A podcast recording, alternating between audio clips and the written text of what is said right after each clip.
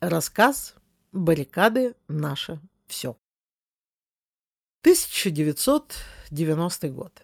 Комсомольская махина неумолимо шла ко дну. Кто хоть раз бывал на отчетно-выборном собрании, тот знает, что это ад. Меня, как руководителя школьной ячейки, отправили на этот праздник бессмысленности, а я физически не переношу нудные мероприятия.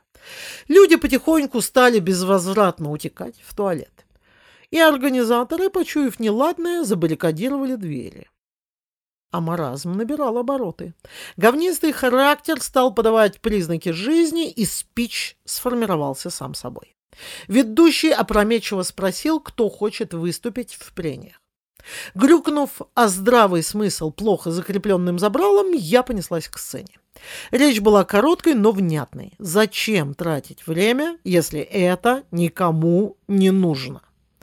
Аплодисменты были оглушающими. Организаторам ничего не оставалось, как выпустить людей. Крылья успеха несли меня домой, а Дамоклов меч уже появился на горизонте.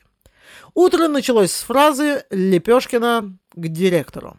На ватных ногах я выдвинулась в сторону Голгофы. В кабинете сидело окаменевшее руководство школы, а возглавляло немое сообщество нечто из горкома.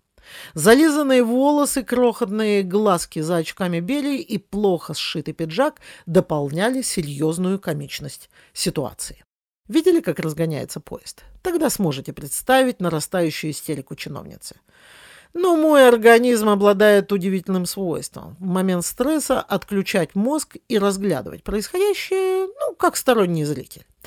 Так было и в этот раз. Я смотрела на Стоунхендж из учителей, престарелую комсомолку и муху на стене.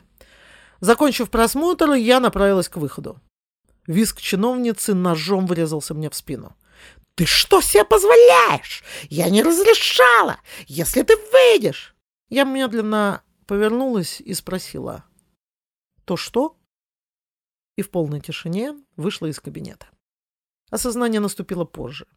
В голове стучал только один вопрос. А почему за меня никто не заступился?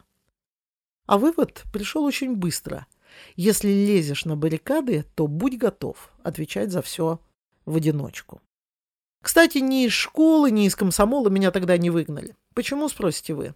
Просто мы принимали в ряды дышащей на ладан организации столько членов, сколько остальные школы вместе взятые. Но печать придурочного революционера в некоторых кругах лежит на мне до сих пор.